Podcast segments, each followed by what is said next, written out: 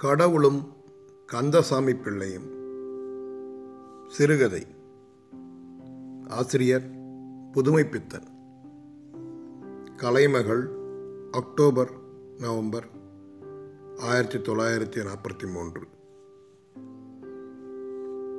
மேலகரம் மே கா ராமசாம பிள்ளை அவர்களின் ஏகபுத்திரனும் செல்லப்பா என்பவருமான மேலகரம் மே க ரா கந்தசாமி பிள்ளை அவர்கள் பிராட்வேயும் எஸ்பிளனேடும் கூடுகிற சந்தியில் ஆபத்தில்லாத ஓரத்தில் நின்று கொண்டு வெகு தீவிரமாக யோசித்துக் கொண்டிருந்தார். டிராமில் ஏறிச் சென்றால் ஒன்றே காலனா? காலனா மிஞ்சும். பக்கத்து கடையில் வெட்டல் பாக்கு போட்டுக்கொண்டு வீட்டுக்கு நடந்து விடலாம். பஸ்ஸில் ஏறி கண்டக்டரை ஏமாற்றிக் கொண்டே சென்ட்ரலை கடந்துவிட்டு அப்புறம் டிக்கெட் வாங்கி திருவல்லிக்கேணிக்கு போனால் அரை கப் காஃபி குடித்துவிட்டு வீட்டுக்கு போகலாம். ஆனால் வெற்றிலை கிடையாது. கண்டக்டர் தான் என்னை ஏமாற்று ஏமாற்று என்று வெற்றிலை வைத்து அழைக்கும்போது அவனை ஏமாற்றுவது அதாவது அவனை ஏமாறாமல் ஏமாற்றுவது தர்ம விரோதம் நேற்று அவன் அப்படி கேட்டபடி சென்ட்ரலில் இருந்து மட்டும் கொடுத்திருந்தால் காப்பி சாப்பிட்டிருக்கலாம். இப்பொழுது காப்பி சாப்பிட்டால் கொஞ்சம் விறுவிறுப்பாகத்தான் இருக்கும்.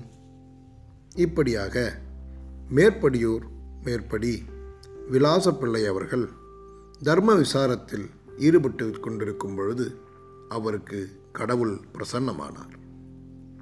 திடீரென்று அவருடைய புத்தி பரவசத்தால் மருளும்படி தோன்றி இந்தா பிடி வரத்தை என்று வற்புறுத்தவில்லை.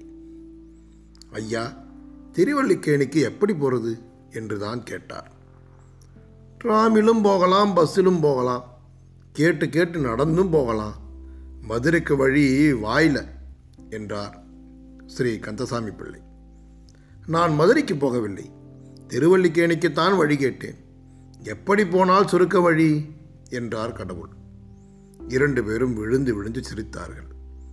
சாடி மோதி தள்ளிக்கொண்டு நடமாடும் ஜனக்கூட்டத்திலிருந்து விலகி செருப்பு ரிப்பேர் செய்யும் சக்கிலியின் பக்கமாக இருவரும் ஒதுங்கி நின்றார்கள்.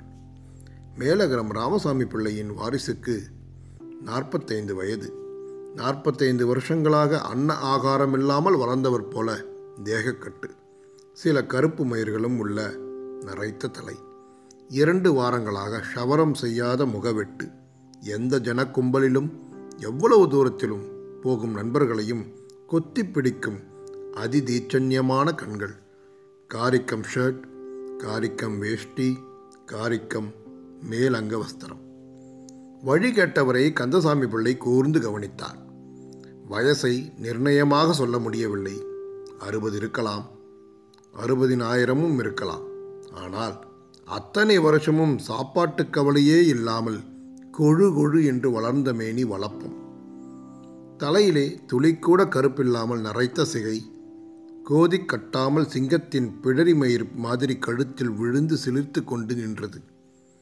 கழுத்திலே நட்ட நடுவில் பெரிய கருப்பு மறு. கண்ணங்கரையில் என்று நாலு திசையிலும் சுழன்று சுழன்று வெட்டியது. சில சமயம் வெறியனுடையது போல கனிந்தது. சிரிப்பு? அந்த சிரிப்பு கந்தசாமி பிள்ளையை சில சமயம் பயமுறுத்தியது. சில சமயம் குழந்தையுடையதைப் போல கொஞ்சியது. ரொம்ப தாகமாக இருக்கிறது என்றார் கடவுள். இங்கே ஜலம் கிளம் கிடைக்காது. வேணுமென்றால் காப்பி சாப்பிடலாம். அதோ இருக்கிறது காப்பி ஹோட்டல் என்றார் கந்தசாமி பிள்ளை. வாருங்களேன் அதைத்தான் சாப்பிட்டு பார்ப்போம் என்றார் கடவுள். கந்தசாமி பிள்ளை பெரிய அபேதவாதி அந்நியர் தெரிந்தவர் என்ற அற்ப பேதங்களை பாராட்டுகிறவர் அல்ல சரி வாருங்கள் போவோம். பில்லை நம் தலையில் கட்டிவிட பார்த்தா என்ற சந்தேகம் தட்டியது. துணிச்சல் இல்லாத வரையில் துன்பம்தான் என்பது கந்தசாமி பிள்ளையின் சங்கல்பம். இருவரும் ஒரு பெரிய ஹோட்டலுக்குள் நுழைந்தனர். கடவுள் கந்தசாமி பிள்ளையின் பின்புறமாக ஒண்டிக்கொண்டு பின்தொடர்ந்தார். இருவரும் ஒரு மேஜை அருகில் உட்கார்ந்தார்கள். பையனுக்கு மனப்பாடம் ஒப்பிக்க இடம் கொடுக்காமல் சூடா ஸ்ட்ராங்கா ரெண்டு கப் காப்பி என்று தலையை உலுக்கினார் கந்தசாமி பிள்ளை. தமிழை மறந்து விடாதே இரண்டு கப் காப்பிகள் என்று சொல் என்றார் கடவுள். அப்படியல்ல இரண்டு கப்கள் காப்பி என்று சொல்ல வேண்டும் என்று தமிழ்கொடி நாட்டினார் பிள்ளை முறியடிக்கப்பட்ட கடவுள் அண்ணாந்து பார்த்தார் நல்ல உயரமான கட்டிடமாக இருக்கிறது. வெளிச்சமும் நன்றாக வருகிறது என்றார். பின்ன பெரிய ஹோட்டல் கோழிக்குடில் மாதிரியா இருக்கும் கோவில் கட்டுறது போல என்று நினைத்து கொண்டீராக்கும் சுகாதார உத்தியோகஸ்தர்கள் விடமாட்டார்கள் என்று தமது வெற்றியை தொடர்ந்து முடுக்கினார் பிள்ளை. கோவில் என்ற பதம் காதில் விழுந்ததும் கடவுளுக்கு உடம்பெல்லாம் நடுநடுங்கியது. அப்படி என்றால் என்றார் கடவுள் தோற்றாலும் விடவில்லை. சுகாதாரம் என்றால் என்ன என்று சொல்லும்? என்று கேட்டார் கடவுள். ஓ அதுவா? மேஜைய லோஷன் போட்டு கழுவி உத்தியோகஸ்தர்கள் அபராதம் போடாமல் பார்த்துக்கொள்வது. பள்ளிக்கூடத்தில் பரீட்சையில் பையன்கள் தோற்றுப்போவதற்கென்று சொல்லிக் கொடுக்கும் ஒரு பாடம். அதன்படி இந்த ஈ கொசு எல்லாம் ராட்சசர்களுக்கு சமானம். அதிலும் இந்த மாதிரி ஹோட்டல்களுக்குள்ளே வந்துவிட்டால் ஆபத்து தான். உயிர் தப்பாது என்று எழுதியிருக்கிறார்கள் என்றார் கந்தசாமி பிள்ளை. அவருக்கே அதிசயமாக இருந்தது இந்த பேச்சு. நாக்கில் சரஸ்வதி கடாட்சம் ஏற்பட்டு விட்டதோ என்று சந்தேகித்தார். கடவுள் அவரை கவனிக்கவில்லை. இவர்கள் வருவதற்கு முன் ஒருவர் சிந்திவிட்டு போன காப்பியில் சிக்கிக்கொண்டு தவிக்கும் ஈ ஒன்றை கடவுள் பார்த்து கொண்டே இருந்தார். அது முக்கி முனகி ஈரத்தை விட்டு வெளியே வர முயன்று கொண்டிருந்தது. இதோ இருக்கிறதே என்றார் கடவுள். உதவி செய்வதற்காக விரலை நீட்டினார். அது பறந்து விட்டது. ஆனால் எச்சில் காப்பி அவர் விரலில் பட்டது. என்ன ஐயா எச்சில தொட்டு விட்டீரே. இந்த ஜலத்தை எடுத்து மேஜைக்கு கீழே கழுவும் என்றார் பிள்ளை. ஈய வரவிடக்கூடாது. ஆனால் மேஜையின் கீழே கழுவ வேண்டும் என்பது சுகாதாரம் ம்? என்று முனையை கொண்டார் கடவுள். பையன் இரண்டு கப் காப்பி கொண்டு வந்து வைத்தான். கடவுள் காப்பியை எடுத்து பருகினார். சோபபானம் செய்த தேவக்கலை முகத்தில் தெரித்தது. நம்முடைய லீலை என்றார் கடவுள். உம்முடைய லீலை இல்லைங்கானோ? ஹோட்டல்காரன் லீலை. அவன் சிக்கரி பவுடரை போட்டு வச்சிருக்கான். உம்முடைய லீலை எல்லாம் பில் கொடுக்கிற படலத்தில் என்று காதோடு காதாய் சொன்னார் கந்தசாமி பிள்ளை. சூசகமாக பில் பிரச்சனையை தீர்த்து விட்டதாக அவருக்கு ஒரு எக்களிப்பு சிக்கரி பவுடர் என்றால்? என்று சற்று சந்தேகத்துடன் தலையை நிமிர்த்தினார் கடவுள். சிக்கரி பவுடர் காப்பி மாதிரி தான் இருக்கும். ஆனால் காப்பி இல்லை. சில பேர் தெய்வத்தின் பெயரை சொல்லிக்கொண்டு ஊரை ஏமாற்றி வருகிற மாதிரி என்றார் கந்தசாமி பிள்ளை. தெய்வம் என்றதும் திடுக்கிட்டார் கடவுள். பெட்டி அடியில் பில்லை கொடுக்கும் பொழுது கடவுள் புத்தம் புதிய நூறு ரூபாய் நோட்டை ஒன்றை நீட்டினார். கந்தசாமி பிள்ளை திடுக்கிட்டார். சில்லறை கேட்டால் தரமாட்டேனா? அதற்காக மூன்றனா பில் எதற்கு? கண்ணை துடைக்கவா? மனசை துடைக்கவா? என்றார் ஹோட்டல் சொந்தக்காரர். நாங்கள் காப்பி சாப்பிடத்தான் வந்தோம் என்றார் கடவுள். அப்படியானால் சில்லறையை வைத்து கொண்டு வந்திருப்பீர்களே என்றார் முதலாளி. அதற்குள் சாப்பிட்டுவிட்டு வெளியே காத்திருப்போர் கூட்டம் ஜாஸ்தியாக வீண் கலாட்டா வேண்டாம் என்று சில்லறையை எண்ணிக் கொடுத்தார். தொன்னூற்று ஒன்பது ரூபாய் பதிமூன்று. சரியா? பார்த்து கொள்ளும் சாமியாரே. நீங்கள் சொல்லிவிட்டால் நமக்கும் சரிதான் எனக்கு கணக்கு வராது என்றார் கடவுள். ஒரு போலி பத்து ரூபாய் நோட்டை தள்ளிவிட்டதில் கடைக்காரருக்கு ஒரு திருப்தி. வெளியே இருவரும் வந்தார்கள். வாசலில் அவ்வளவு கூட்டமில்லை. இருவரும் நின்றார்கள். கடவுள் தன் கையில் கற்றையாக அடுக்கியிருந்த நோட்டுகளில் ஐந்தாவதை மட்டும் எடுத்தார். சுக்கு நூறாக கிழித்து கீழே எறிந்தார். கந்தசாமி பிள்ளைக்கு பக்கத்தில் நிற்பவர் பைத்தியமோ என்ற சந்தேகம் திடுக்கிட்டு வாயை பிளந்து கொண்டு நின்றார். கள்ள நோட்டு. என்னை ஏமாற்ற பார்த்தான். நான் அவனை ஏமாற்றி விட்டேன் என்றார் கடவுள். அவருடைய சிரிப்பு பயமாக இருந்தது. என் கையில் கொடுத்தால் பாப்பாங்குடுமியை பிடித்து மாற்றிக்கொண்டு வந்திருப்பேனே என்றார் கந்தசாமி பிள்ளை. சிக்கரி பவுடருக்கு நீர் உடன்பட்டீரா இல்லையா? அந்த மாதிரி இதற்கு நான் உடன்பட்டேன் என்று வைத்துக்கொள்ளும் அவனுக்கு பத்து ரூபா தான் பெருசு. அதனால்தான் அவனை ஏமாற்றும்படி விட்டேன் என்றார் கடவுள். வழியை வந்து காப்பி வாங்கி கொடுத்தவரிடம் எப்படி விடைபெற்றுக் கொள்வது என்று பட்டது கந்தசாமி பிள்ளைக்கு. திருவள்ளிக்கேணிக்குத்தானே வாருங்கள் டிராமில் ஏறுவோம் என்றார் கந்தசாமி பிள்ளை. அது வேண்டவே வேண்டாம் எனக்கு தலை சுற்றும் மெதுவாக நடந்தே போய்விடலாமே என்றார் கடவுள். ஐயா நான் பகலெல்லாம் காலால் நடந்தாச்சு என்னால் அடி எடுத்து வைக்க முடியாது ரிக்ஷாவில் ஏறி போகலாமே என்றார் கந்தசாமி பிள்ளை. நாம் தாம் வழிகாட்டுகிறோமே பத்து ரூபாய் நோட்டை கிழிக்கக்கூடியவர் கொடுத்தால் என்ன? என்பதுதான் அவருடைய கட்சி. நரவாகனமா? அதுதான் ஸ்லாக்கியமானது என்றார் கடவுள். இரண்டு பேரும் ரிக்ஷாவில் ஏறிக்கொண்டார்கள். சாமி கொஞ்சம் இருங்க. விளக்கைய ஏற்றிக்கிறேன் என்றான் ரிக்ஷாக்காரன். பொழுது மங்கி மின்சார வெளிச்சம் மிஞ்சியது. இவ்வளோ சீக்கிரத்தில் அந்யோன்யமாகிவிட்டோமா? நீங்கள் யார் என்று கூட எனக்கு தெரியாது. நான் யார் என்று உங்களுக்கு தெரியாது. பட்டணத்து சந்தை இறைச்சல்ல இப்படி சந்திக்க வேண்டுமென்றால் கடவுள் சிரித்தார். பல் இருட்டில் மோகனமாக மின்னியது. நான் யார் என்பது இருக்கட்டும் நீங்கள் யார் என்பதை சொல்லுங்களேன் என்றார் அவர். கந்தசாமி பிள்ளைக்கு தம்மை பற்றி சொல்லிக் கொள்வதில் எப்பொழுதுமே ஒரு தனி உற்சாகம். அதிலும் ஒருவன் ஓடுகிற ரிக்ஷாவில் தம்மிடம் அகப்பட்டு கொண்டு விட்டால் விட்டு வைப்பாரா? கனைத்து கொண்டு ஆரம்பித்தார். சித்த வைத்திய தீபிகை என்ற வைத்திய பத்திரிகையை பார்த்ததுண்டா? என்று கேட்டார் கந்தசாமி பிள்ளை. இல்லை. அப்பொழுது வைத்திய சாஸ்திரத்தில் பரிச்சயமில்லை என்று தான் கொள்ள வேண்டும் என்றார் கந்தசாமி பிள்ளை. பரிச்சயம் உண்டு. இதரடா சங்கடமாக இருக்கிறது என்று யோசித்தார் கந்தசாமி பிள்ளை. உங்களுக்கு வைத்திய சாஸ்திரத்தில் பரிச்சயம் உண்டு. ஆனால் சித்த வைத்திய தீபிகையுடன் பரிச்சயமில்லை என்று கொள்வோம். அப்படி ஆயின் உங்கள் வைத்திய சாஸ்திர ஞானம் பரிபூர்ணமாகவில்லை. நம்மிடம் பதினேழு வருஷத்து இதழ்களும் பைண்டு வால்யூம்களாக இருக்கின்றன. நீங்கள் அவசியம் வீட்டுக்கு ஒரு முறை வந்து அவற்றை படிக்க வேண்டும். அப்பொழுதுதான். பதினேழு வருஷ இதழ்களா? பதினேழு பன்னிரெண்டு இருநூற்று நாலு. கடவுளின் மனசு நடுநடுங்கியது. ஒருவேளை கால் வருஷம் ஒரு முறை பத்திரிகையாக இருக்கலாம் என்ற ஒரு அற்ப நம்பிக்கை தோன்றியது. தீபிகை மாதம் ஒரு முறை பத்திரிகை வருஷ சந்தா உள்நாட்டுக்கு ரூபாய் ஒன்று வெளிநாடு என்றால் இரண்டே முக்கால்.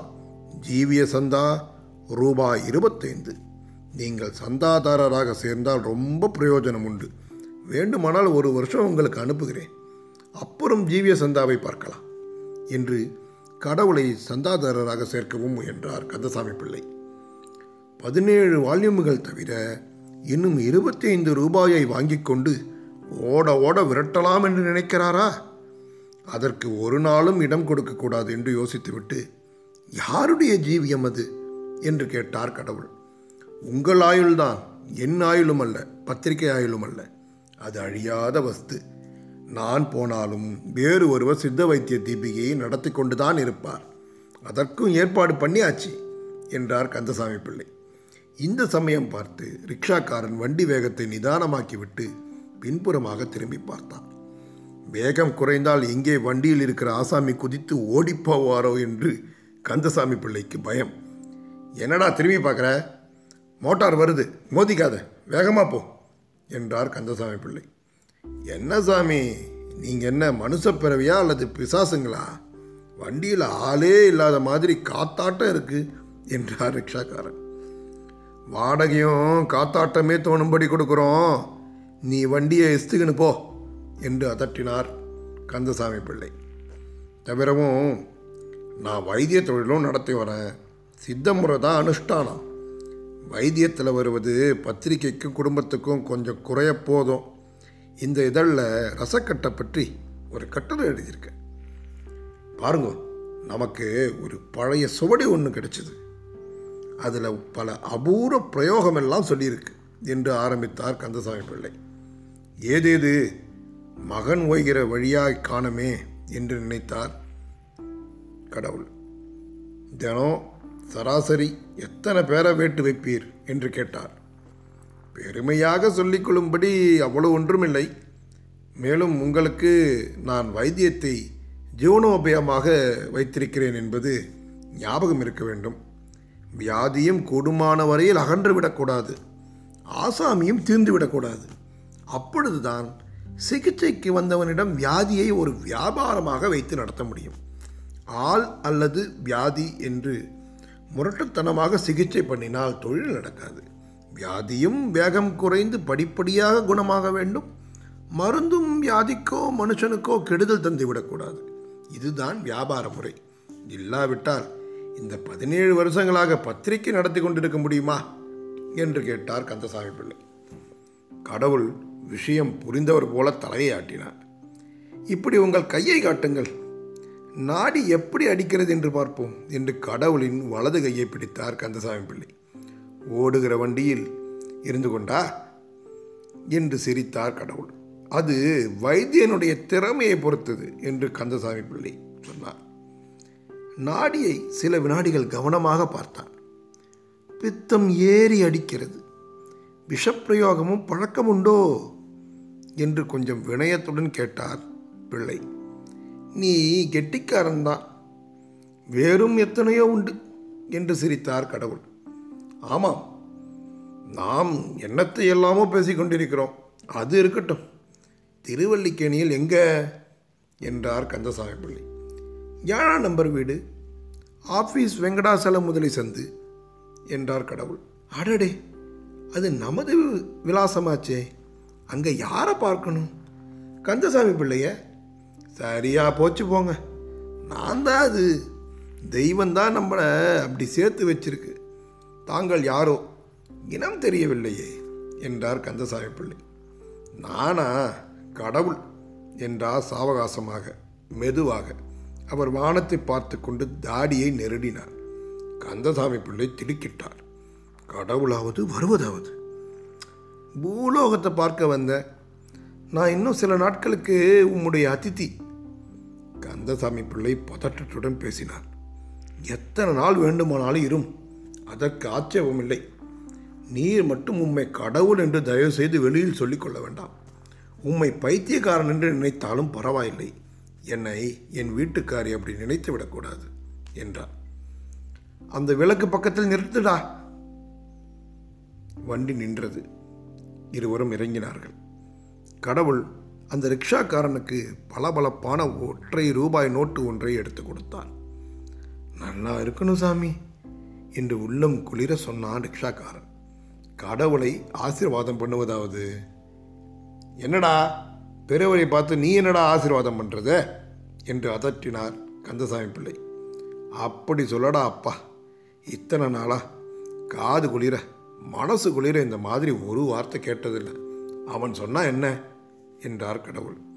அவன்கிட்ட இரண்டனா குறைச்சி கொடுத்து பார்த்தா அப்போ தெரியும். எசம்மா நான் நியாயத்துக்கு கட்டுப்பட்டவன். அநியாயத்துக்கு கட்டுப்பட்டவன் இல்லை சாமி. நான் எப்பவும் அண்ணா அந்த லெக்கில் தான் குந்திக்கின்னுங்கிறேன் வந்தால் கண் பார்க்கணும் என்று ஏற்காலை உயர்த்தினான் ரிக்ஷாக்காரன். மகா நியாயத்துக்கு கட்டுப்பட்டவன் தான். தெரியும் போடா கல் தண்ணிக்கு கட்டுப்பட்டவன் என்றார் கந்தசாமி பிள்ளை. வாடகை வண்டியை எஸ்த்துக்கிட்டு நாள் மூச்சூடும் வெயிலில் ஓடுனா தெரியும். உன்னை என்ன சொல்ல? கடவுளுக்கு கண்ணு இல்லை. உன்னைய சொல்ல வச்சான் என்னைய கேட்க வச்சான் என்று சொல்லிக்கொண்டே வண்டியை இழுத்து சென்றான். கடவுள் வாய் விட்டு உறக்க சிரித்தார். விழுந்து விழுந்து சிரித்தார். மனசில் மகிழ்ச்சி குளிர்ச்சி. இதுதான் பூலோகம் என்றார் கந்தசாமி பிள்ளை. இவ்வளவுதானா? இருவரும் வீட்டை நோக்கி நடந்தார்கள். வீட்டுக்கு எதிரில் உள்ள லாந்தல் கம்பத்தின் பக்கத்தில் வந்ததும் கடவுள் நின்றார். கந்தசாமி பிள்ளையும் காத்து நின்றார். பக்தா எதிரில் கிழவனார் நிற்கவில்லை. புலித்தோலுடனும் சடாமுடியும் மானும் மடுவும் பிறையுமாக கடவுள் காட்சியளித்தார். கண்ணிலே மகிழ்ச்சி வரி துள்ளியது உதட்டிலே புன்சிரிப்பு. பக்தா என்றார் மறுபடியும். கந்தசாமி பிள்ளைக்கு விஷயம் புரிந்துவிட்டது. ஓய் கடவுளே இந்தா பிடி வரத்து என்கிற வித்தையெல்லாம் என்கிட்ட செல்லாது. நீர் வரத்தை கொடுத்து விட்டு உம்பாட்டுக்கு போவீர். இன்னொரு தெய்வம் வரும் தலையை கொடு என்று கேட்கும். உம்மிடம் வரத்தை வாங்கி கொண்டு பிறகு தலைக்கு ஆபத்தை தேடிக்கொள்ளும் ஏமாந்த சோனகிரி நான் அல்ல. ஏதோ பூலோகத்தை பார்க்க வந்தீர். நம்முடைய அதித்தியாக இருக்க ஆசைப்பட்டீர். அதற்கு ஆட்சேபம் எதுவும் இல்லை. என்னுடன் பழக வேண்டுமானால் மனுஷனைப் போல என்னை போல நடந்து கொள்ள வேண்டும். மனுஷ அத்துக்கு கட்டுப்பட்டிருக்க வேண்டும். நான் முந்தி சொன்னதை மறக்காம வீட்டுக்குள் ஒழுங்காக வாரும் என்றார் கந்தசாமி பிள்ளை. கடவுள் மௌனமாக பின்தொடர்ந்தார். கந்தசாமி பிள்ளையின் வாதம் சரி என்று பட்டது. இதுவரையில் பூலோகத்தில் வரம் வாங்கி உருப்பட்ட மனுஷன் யார் என்ற கேள்விக்கு பதிலே கிடையாது என்றுதான் அவருக்கு பட்டது. கந்தசாமி பிள்ளை வாசல் அருகில் சற்று நின்றார். சாமி உங்களுக்கு பரமசிவம் என்று பேர் கொடுக்கவா? அம்மையப்ப பிள்ளை என்று கூப்பிடவா? பரமசிவன் தான் சரி. பழைய பரமசிவன். அப்போ உங்களை அப்பா என்று உறவுமுறை வைத்து கூப்பிடுவேன் உடன்பட வேணும் என்றார் கந்தசாமி பிள்ளை. அப்பா என்று வேண்டாம் அப்பா பெரியப்பா என்று கூப்பிடும். அப்போதுதான் என் சொத்துக்கு ஆபத்தில்லை என்று சிரித்தார் கடவுள். பூலோக வளமுறைப்படி நடப்பது என்று தீர்மானித்தபடி சற்று ஜாக்கிரதையாக இருந்து கொள்ள வேண்டும் என்று பட்டது கடவுளுக்கு. அப்படி உங்கள் சொத்து என்னவோ? இந்த பிரபஞ்சம் முழுவதும் தான். பயப்பட வேண்டாம். அவ்வளவு பேராசை நமக்கு இல்லை என்று கூறிக்கொண்டே நடைப்படியில் காலை வைத்தார் கந்தசாமி பிள்ளை. வீட்டு முன்கூடத்தில் ஒரு தகர விளக்கு அவ்விடத்தை கோவிலின் கர்ப்ப கிரகமாக்கியது அதற்கு அந்த புறத்தில் நீண்டு இரண்டு கிடைக்கும் பட்டகசாலை. அதற்கப்புறம் என்னவோ? ஒரு குழந்தை அதற்கு நாலு வயசு இருக்கும். மனசில் இன்பம் பாய்ச்சும் அழகு. கண்ணிலே எப்போது பார்த்தாலும் காரணமற்ற சந்தோஷம். பழைய காலத்து ஆச்சாரப்படி உச்சியில் குறுக்காக வகிடு எடுத்து முன்னும் பின்னுமாக பின்னிய எலிவாள் சடைவாளை வளைத்து கொண்டு நின்றது. முன்புறம் சடையை கட்டிய வாழைனார் கடமையில் வழுவித் தொங்கி குழந்தை குனியும் போதெல்லாம் அதன் கண்ணில் விழுந்து தொந்தரவு கொடுத்தது. குழந்தையின் கையில் ஒரு கரித்துண்டும் ஓர் ஓட்டுத்துண்டும் இருந்தன. இடையில் முழங்காலை கட்டிக்கொண்டிருக்கும் கிழிசல் சிற்றாடை குனிந்து தரையில் கோடு போட முயன்று வாழை நார் கண்ணில் விழுந்ததனால் நிமிர்ந்து நின்று கொண்டு இரண்டு கைகளாலும் வாழை நாரை பிடித்து பலம் கொண்ட மட்டும் இழுத்தது. அதன் முயற்சி வலிக்கவில்லை. வலித்தது அழுவோமா? அல்லது இன்னும் ஒரு தடவை இழுத்து பார்ப்போமோ? என்று அது தர்க்கித்து கொண்டிருக்கும் போது அப்பா உள்ளே நுழைந்தார். அப்பா! என்று கூச்சலுடன் கந்தசாமி பிள்ளையின் காலை கட்டிக்கொண்டது அண்ணாந்து பார்த்து எனக்கு என்ன கொண்டாந்த? என்று கேட்டது. என்னத்தான் கொண்டாந்தேன் என்னப்பா தினம் தினம் உன்னியே தான் கொண்டார பொறிக்கடலையாவது கொண்டாடப்படாதா பொறிக்கடலை உடம்புக்காகாது இதோ பார் உனக்கு ஒரு தாத்தாவை கொண்டு வந்திருக்கேன். இதுதான் உம்முடைய குழந்தையோ? என்று கேட்டார் கடவுள். குழந்தையின் பேரில் விழுந்த கண்களை மாற்ற முடியவில்லை அவருக்கு. கந்தசாமி பிள்ளை சற்று தயங்கினார். சும்மா சொல்லும். இப்போல்லாம் நான் சுத்த செய்வன் மண்பான சமையல் தான் பிடிக்கும். பால் தயிர் கூட சேர்த்துக்கொள்வதில்லை என்று சிரித்தார் கடவுள். ஆசைக்கு என்று காலம் தப்பி பிறந்த கருவேப்பிலை கொழுந்து என்றார் கந்தசாமி பிள்ளை. இப்படி உட்காருங்கள். இப்போ குழாயில் தண்ணீர் வராது. குடத்தில் எடுத்து கொண்டு வருகிறேன் என்று உள்ளே இருட்டில் மறைந்தார் கந்தசாமி பிள்ளை. கடவுள் துண்டை உதறி போட்டு விட்டு கூடத்தில் உட்கார்ந்தார். மனசிலே ஒரு துருதுருப்பும் எல்லையற்ற நிம்மதியும் இருந்தன. வாடியம்மா கருவேப்பிலை குழந்தே என்று கைகளை நீட்டினார் கடவுள். ஒரே குதியில் அவருடைய மடியில் வந்து ஏறிக்கொண்டது குழந்தை. எம்பேரு கருகப்பிள்ளை கொழுந்தில் வள்ளி. அப்பா மாத்திரம் என்ன கருப்பி கருப்பின்னு கூப்பிடுதா? நான் என்ன அப்படியா? அது பதிலை எதிர்பார்க்கவில்லை. அதன் கண்களுக்கு தாத்தாவின் கண்டத்தில் இருந்த கருப்பு மறு தென்பட்டது. அதென்ன தாத்தா? கண்ணங்கரையல்னு நவாப்பழம் மாதிரி கழுத்தில் இருக்குது. அதை கடிச்சு திங்கணும் போல இருக்கு என்று கண்களை சிமிட்டி பேசிக்கொண்டு மடியில் எழுந்து நின்று கழுத்தில் பூ போன்ற உதடுகளை வைத்து அழுத்தியது. இளம் பல் கழுத்தில் கிளுகிழுத்தது. கடவுள் உடலே குழுகுழுத்தது கூச்சமாக இருக்கு என்று உடமை நெளித்தார் கடவுள். ஏன் தாத்தா? கழுத்தில் நெருப்பு கிருப்பு பட்டு பொத்து போச்சா? எனக்கும் இந்த பாரு என்று தன் விரல் நுனியில் கன்றி கருத்து போன கொப்புளத்தை காட்டியது. பாப்பா அது நாகப்பழம் தாண்டி அம்மா. முந்தி ஒரு தரம் எல்லாரும் கொடுத்தாலேன்னு வாங்கி வாயில் போட்டுக்கிட்டேன். எனக்கு பங்கு இல்லையான்னு கழுத்தை பிடிச்சி விட்டாங்க. அதுலேருந்து அது அங்கேயே சிக்கிக்கிச்சு. அது கிடக்கட்டும். உனக்கு விளையாட தோழி பிள்ளைங்க இல்லையா? என்று கேட்டார் கடவுள். மட்டும் கரித்துண்டு இருக்கே. நீ வட்டாட வருதியா? குழந்தையும் கடவுளும் வட்டு விளையாட ஆரம்பித்தார்கள். ஒற்றை காலை மடக்கிக் கொண்டே நொண்டி அடித்து ஒரு தாவு தாவினார் கடவுள். தாத்தா தோத்து போனியே என்று கைகொட்டி சிரித்தது குழந்தை. ஏன்? கால் கரிக்கோட்டில் பட்டுவிட்டதா முந்திய சொல்லப்படாதா? ஆட்டம் தெரியாம ஆட வரலாமா? என்று கையை மடக்கி கொண்டு கேட்டது குழந்தை. அந்த சமயத்தில் ஸ்ரீ கந்தசாமி பிள்ளை முள்ளே வர ஸ்ரீமதி பின்னே குடமும் இடுப்புமாக இருட்டிலிருந்து வெளிப்பட்டார்கள். இவங்க தான் கைலாசவரத்து பெரியப்பா. கரிசங்குளத்து பொண்ணை இவங்களுக்கு ஒன்று விட்ட அண்ணாச்சி மகனுக்கு தான் கொடுத்துருக்கு. தெரியாதா? என்றார் கந்தசாமி பிள்ளை. என்னமோ தேசாந்திரியாக போயிட்டு தான் சொல்லுவார்களே. அந்த மாமாவா? வாருங்க மாமா சேவிக்கிறேன் என்று குடத்தை இறக்கி வைத்துவிட்டு விழுந்து நமஸ்கரித்தாள். காது நிறைந்த பழங்கால பாம்படம் கன்னத்தில் இடிபட்டது. பத்தும் பெருக்கமுமாக சுகமாக வாழ வேணும் என்று ஆசீர்வதித்தார் கடவுள். காந்திமதி அம்மையாருக்கு அதுதான் கந்தசாமி பிள்ளை மனைவியின் பெயர். என்றும் அனுபவித்திராத உள்ள நிறைவு ஏற்பட்டது. மனமும் குளிர்ந்தது கண்ணும் நனைந்தது.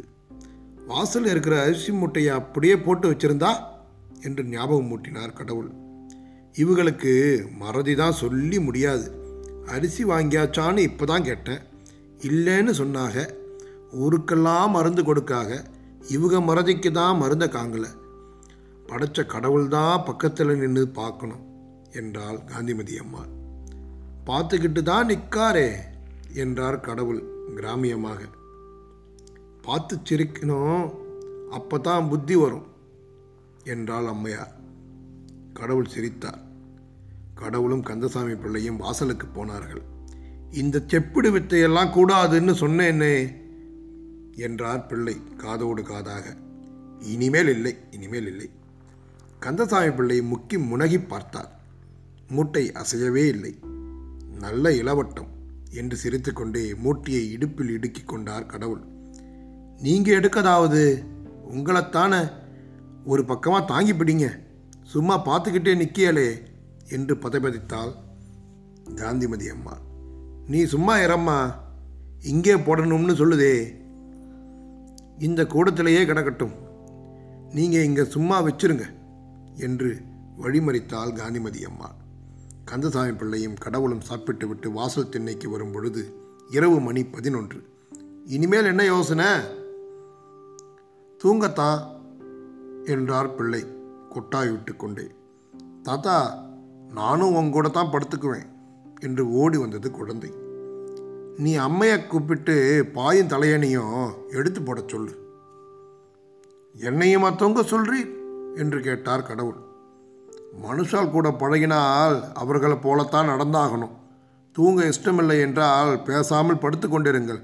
ராத்திரியில் நடமாடினால் அபவாதத்துக்கு இடமாகும் என்றார் கந்தசாமி பிள்ளை. கந்தசாமி பிள்ளை பவழக்கால தெரு சித்தாந்த தீபிகை ஆபீஸில் தரையில் உட்கார்ந்து கொண்டு பத உரை எழுதி கொண்டிருக்கிறார். போகர் நூலுக்கு விளக்க உரை பிள்ளை அவர்கள் பத்திரிகையில் மாத மாதம் தொடர்ச்சியாக பிரசுரமாகி வருகிறது. ஆச்சப்பா இன்னும் ஒன்று சொல்ல கேளு. அப்பனே மயமான செங்கரும்பு காய்ச்சிய வெந்நீரோடு கருடப்பிச்சு கல்லுருவி புல்லுருவி நல்லூமத்தை என்று எழுதிவிட்டு வாசல் வழியாக போகும் தபால்காரன் உள்ளே நுழையாமல் நேராக போவதை பார்த்துவிட்டு இன்றைக்கு பத்திரிகை போகாது என்று முனகியபடி எழுதியதை சுருட்டி மூளையில் வைத்து விரல்களை சொடுக்கி முறித்து கொண்டார். வாசலில் ரிக்ஷா வந்து நின்றது. கடவுளும் குழந்தையும் இறங்கினார்கள். வள்ளியின் இடுப்பில் பட்டு சிற்றாடை கை நிறைய மிட்டாய் பொட்டலம். தாத்தாவும் நானும் செத்த காலேஜ் உசுறு காலேஜ் எல்லாம் பார்த்தோமே என்று துள்ளியது குழந்தை. எதற்கு ஓய்? ஒரு கட்டடத்தை கட்டி எலும்பையும் தோலையும் பொதிந்து பொதிந்து வச்சிருக்கிறது. என்னை கேலி செய்ய வேண்டும் என்று நினைப்பா? என்று கேட்டார் கடவுள். குரலில் கடுகடுப்பு தொனித்தது. அவ்வளவு ஞானத்தோடு இங்கே யாரும் செய்து விடுவார்களா? சிருஷ்டியின் அபூர்வத்தை காட்டுவதாக நினைத்து கொண்டுதான் அதையெல்லாம் அப்படி வைத்திருக்கிறார்கள். அது கிடக்கட்டும். நீங்கள் இப்படி ஓர் இருபத்தைந்து ரூபாய் கொடுங்கள். உங்களை ஜீவிய சந்தாதாரராக சேர்த்து விடுகிறேன். இன்று பத்திரிக்கை போயாகணும் என்று கையை நீட்டினார் பிள்ளை. இது யாரை ஏமாத்த? யார் நன்மைக்கு? என்று சிரித்தார் கடவுள். தானம் வாங்கவும் பிரியமில்லை. கடன் வாங்கும் யோசனையும் இல்லை. அதனால்தான் வியாபார்த்தமாக இருக்கட்டும் என்று கேட்கிறேன். நன்மையை பற்றி பிரமாதமாக பேசிவிட்டீர்களே. இந்த பூலோகத்தில் நெய் முதல் நல்லெண்ணம் வரையில் எல்லாம் கலப்படம்தான். இது உங்களுக்கு தெரியாதா? என்று ஒரு போடு போட்டார் கந்தசாமி பிள்ளை. கடவுள் யோசனையில் ஆழ்ந்தார். அது இருக்கட்டும். போகரில் சொல்லியிருக்கிறதே கருட பச்சை. அப்படி ஒரு மூலிகை உண்டா? அல்லது கருட பிச்சு தானா என்று கேட்டார் கந்தசாமி பிள்ளை. பிறப்பித்த பொறுப்பு தான் எனக்கு. பெயரிட்ட பழியையும் என் மேல் போடுகிறீரே. இது நியாயமா? நான் என்னத்தை கண்டேன்? உம்மை உண்டாக்கினேன். உமக்கு கந்தசாமி பிள்ளை என்று உங்கள் அப்பா பெயரிட்டார். அதற்கும் நான் தான் பழியா? என்று வாயை மடக்கினார் கடவுள். நீங்கள் ரெண்டு பேரும் வெயிலில் அலைந்து விட்டு வந்தது கோபத்தை எழுப்புகிறது போல் இருக்கிறது. அதற்காக என்னை மிரட்டி மடக்கி விட்டதாக நினைத்து கொள்ள வேண்டாம். அவசரத்தில் திடுதிப்பென்று சாபம் கொடுத்தீரானால் இருபத்தைந்து ரூபாய் வீணாக நஷ்டமாய் போகுமே என்பதுதான் என் கவலை என்றார் கந்தசாமி பிள்ளை. பொட்டலத்தை அவிழ்த்து தின்று கொண்டிருந்த குழந்தை ஏன் தாத்தா அப்பா கிட்ட பேசுதே? அவங்களுக்கு ஒன்றுமே தெரியாது. இதை தின்னு பாரு இனிச்சு கிடக்கு என்று கடவுளை அழைத்தது. குழந்தை கொடுக்கும் லட்டு துண்டுகளை சாப்பிட்டு கொண்டே பாப்பா உதிர்ந்தது எனக்கு முழுசு உனக்கு என்றார் கடவுள். குழந்தை ஒரு லட்டை எடுத்து சற்று நேரம் கையில் வைத்துக்கொண்டே யோசித்தது. தாத்தா முழுசு வாய்க்குள்ள கொள்ளாதே. உதுத்தா உனக்குன்னு சொல்லுதியே. அப்போ எனக்கு இல்லையா? என்று கேட்டது குழந்தை. கடவுள் விழுந்து விழுந்து சிரித்தார். அவ்வளவு உனக்கே உனக்கு தான் அவ்வளவுமா? எனக்கா? ஆமாம் உனக்கே உனக்கு. அப்புறம் பசிக்காதே. சாப்பிடாட்டா அம்மா அடிப்பாங்களே. அப்பா லேவியம் கொடுப்பாங்களே. பசிக்கும் பயப்படாதே என்றார் கடவுள். தாங்கள் வாங்கி கொடுத்திருந்தாலும் அது ஹோட்டல் பச்சனம் ஞாபகம் இருக்கட்டும் என்றார் கந்தசாமி பிள்ளை. நான் தான் இருக்கிறேனே. நீங்கள் இல்லை என்று நான் எப்பொழுது சொன்னேன் என்றார் கந்தசாமி பிள்ளை. சில வினாடிகள் பொறுத்து. இன்றைய செலவு போக அந்த நூறு ரூபாயில் எவ்வளவு மிச்சம்? என்றார் கந்தசாமி பிள்ளை. உமக்கு ரூபாய் இருபத்தைந்து போக கையில் ஐம்பது இருக்கிறது என்று சிரித்தார் கடவுள். அதற்கு பிறகு என்ன யோசனை? அதுதான் எனக்கும் புரியவில்லை. என்னைப் போல வைத்தியம் செய்யலாமே? உம்முடன் போட்டி போட நமக்கு இஷ்டமில்லை. அப்படி நினைத்து கொள்ள வேண்டாம். என்னோட போட்டி போடல. லோகத்து முட்டாள்தனத்தோட போட்டி போடுகிறீர்கள். பிரியமில்லை என்றால் சித்தாந்த உபன்யாசங்கள் செய்யலாமே? நீர் எனக்கு பிழைக்கிறதுக்கா வழி சொல்லுகிறீர். அதில் துட்டு வருமா? என்று சிரித்தார் கடவுள். அப்போ எனக்குத்தான் கூத்து ஆட நன்றாக வருமே. என்ன சொல்லுகிறீர்? தேவி வேண்டுமானாலும் தெரிவிக்கிறேன். கந்தசாமி பிள்ளை சிறிது யோசித்தார். எனக்கு என்னவோ பிரியமில்லை.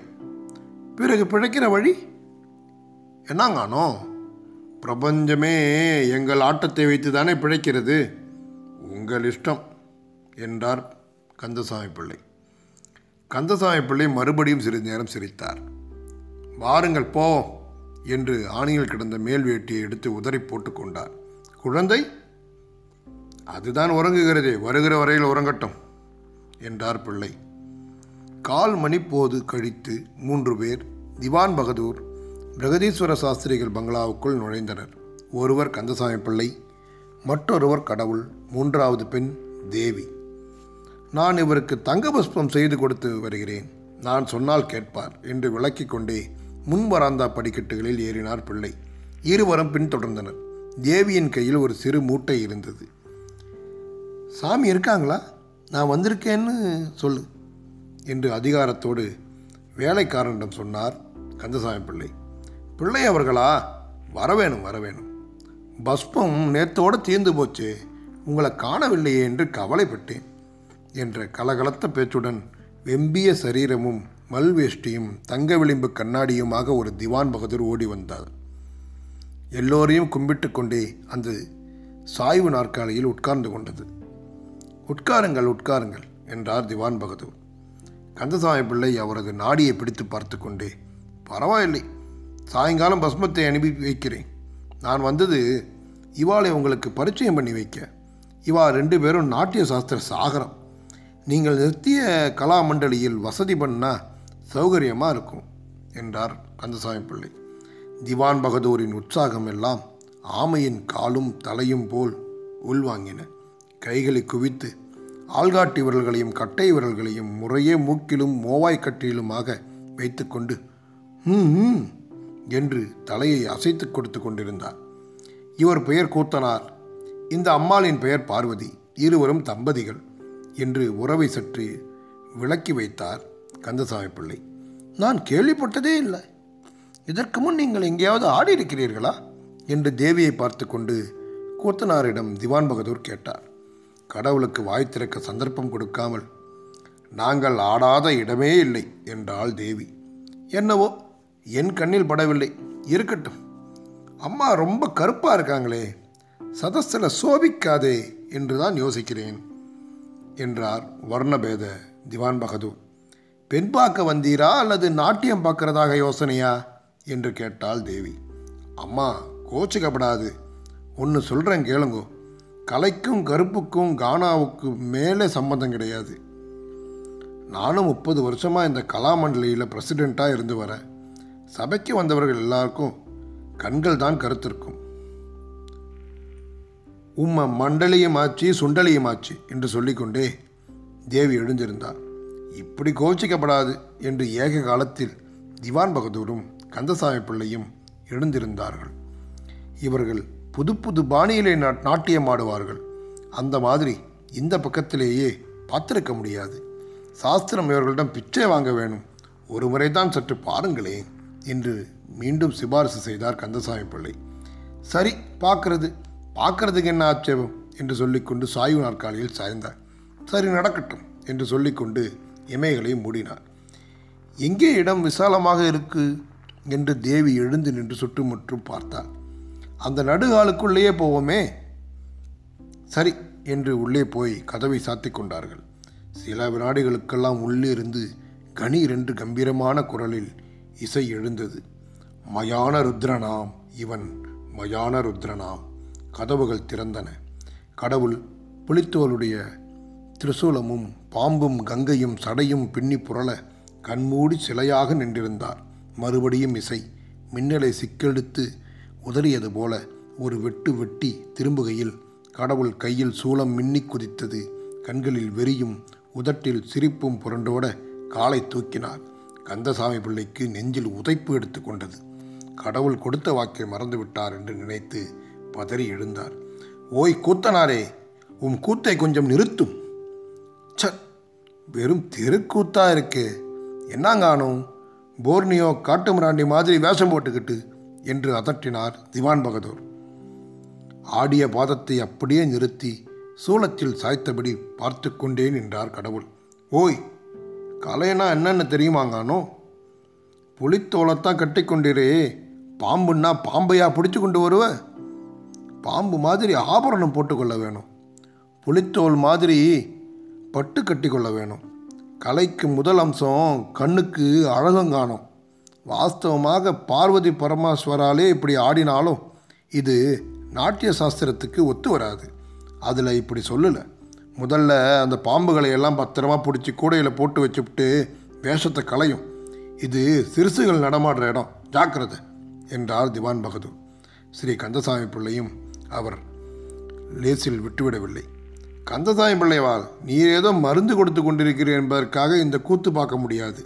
கச்சேரியும் வைக்க முடியாது. அப்புறம் நாலு பேரோட தெருவில் நான் நடமாட வேண்டாம் கால் மணி நேரம் கழித்து சித்த வைத்திய தீபிகை ஆஃபீஸில் இரண்டு பேர் உட்கார்ந்து கொண்டிருந்தார்கள். தேவியைத் தவிர குழந்தை பாயில் படுத்து தூங்கிக் கொண்டிருந்தது. இரண்டு பேரும் மௌனமாக இருந்தார்கள். தெரிந்த தொழிலை கொண்டு லோகத்தில் பிழைக்க முடியாது போல் இருக்கே என்றார் கடவுள். நான் சொன்னது உங்களுக்கு பிடிக்கவில்லை. உங்களுக்கு பிடித்தது லோகத்துக்கு பிடிக்கவில்லை. வேணுமென்றால் தேவார பாடசாலை நடத்தி பார்க்கறது தானே. கடவுள்.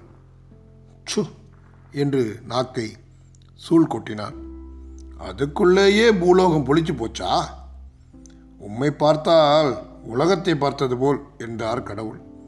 உங்களை பார்த்தாலோ? என்று சிரித்தார் கந்தசாமி பிள்ளை. உங்களிடமெல்லாம் எட்டி நின்று வரம் கொடுக்கலாம். உடன் இருந்து வாழ முடியாது என்றார் கடவுள். உங்கள் வர்க்கமே அதற்குத்தான் லாக்கி என்றார் கந்தசாமி பிள்ளை. அவருக்கு பதில் சொல்ல அங்கே யாரும் இல்லை. மேஜையின் மேல் ஜீவிய சந்தா ரூபாய் இருபத்தைந்து நோட்டாக கிடந்தது.